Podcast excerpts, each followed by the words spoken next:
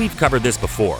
There are areas in BC that are simply not known for appreciable amounts of snow, and for that reason, people from around Canada choose to relocate there to avoid said snow. Hi, I'm Chris Mei, host of This Day in Weather History, a podcast from the Weather Network in Canada. Today's episode features a podcast video short that you can watch today on the Weather Network on television or online at theweathernetwork.com forward slash weather history. Check it out. Chilliwack, BC recorded what they would normally see in a year of snowfall totals, but it happened in only 72 hours. And it was on today, this day, in weather history. It was referred to as, quote, storm to remember. It was a period where the whole lower mainland and lower Fraser were deep in this one. The prior weekend was a right good thrashing of snow for the city of Vancouver, so there had to have been some sympathy for Chilliwack when they were socked with 77 centimeters of snow in just 72 hours.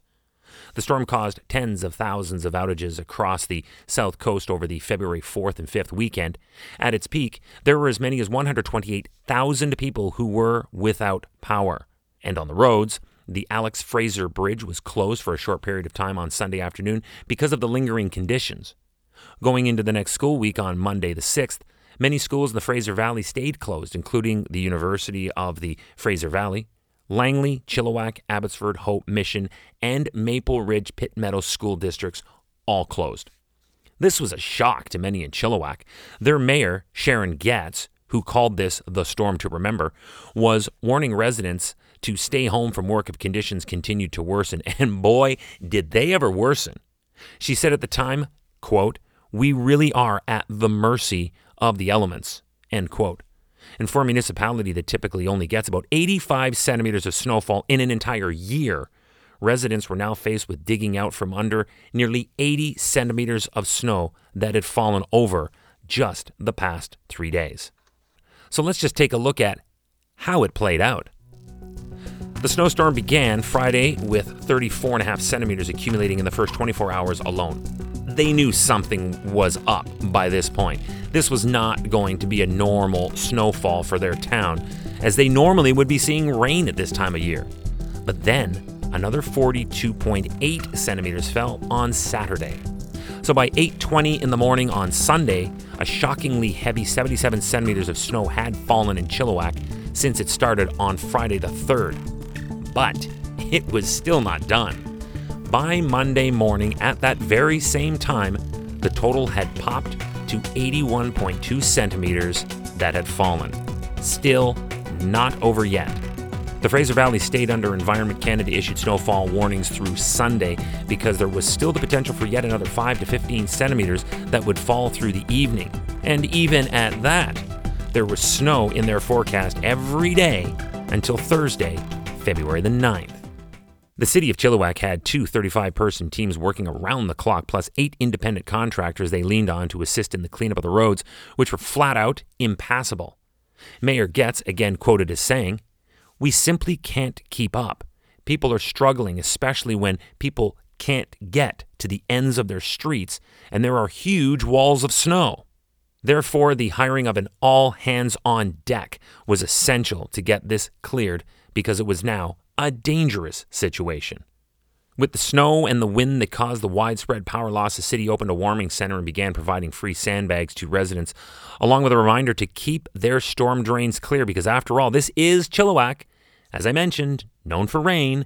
So, guaranteed when this snow melts, it will likely be accompanied by rain. Clogged storm drains under all that snow will only result in mass flooding. The Weather Network reported live from Chilliwack during and after this storm, and our reporter took time to ask locals their take on what happened. Here now is what they had to say shortly after it had ended. Um, my thoughts. My thoughts are holy crow, it's time to stop. Um, we are very lucky we live rural and we have a neighbor with a tractor who has cleaned our driveway out.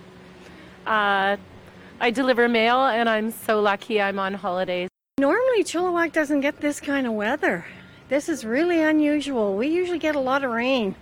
Usually, if it does snow, it's usually gone within the next couple days, but I've never seen it this much. It brings back old memories like Cold Lake. We had snow like this, Cold Lake, Alberta, all the time, and uh, I used to drive taxi in it. I hate it. I grew up on the prairies. Come here so we don't have to put up with this, but whatever, it comes once in a while. So there you have it.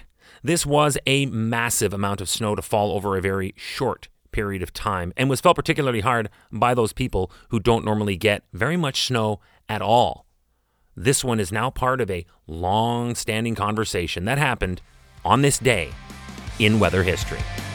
Tomorrow is February 5th, and we will stay in this year of 2017, but looking back to the catastrophic avalanche that occurred in the Nuristan province of Afghanistan. The area affected is very remote with difficult access, and even at that, most roads were blocked. Two helicopters were sent to assist but were unable to land on February 6th due to poor weather conditions, and the only one flight carrying humanitarian supplies landed on the 7th of February. The full story and what it ultimately cost is tomorrow on This Day in Weather History with me, your host, Chris Mei.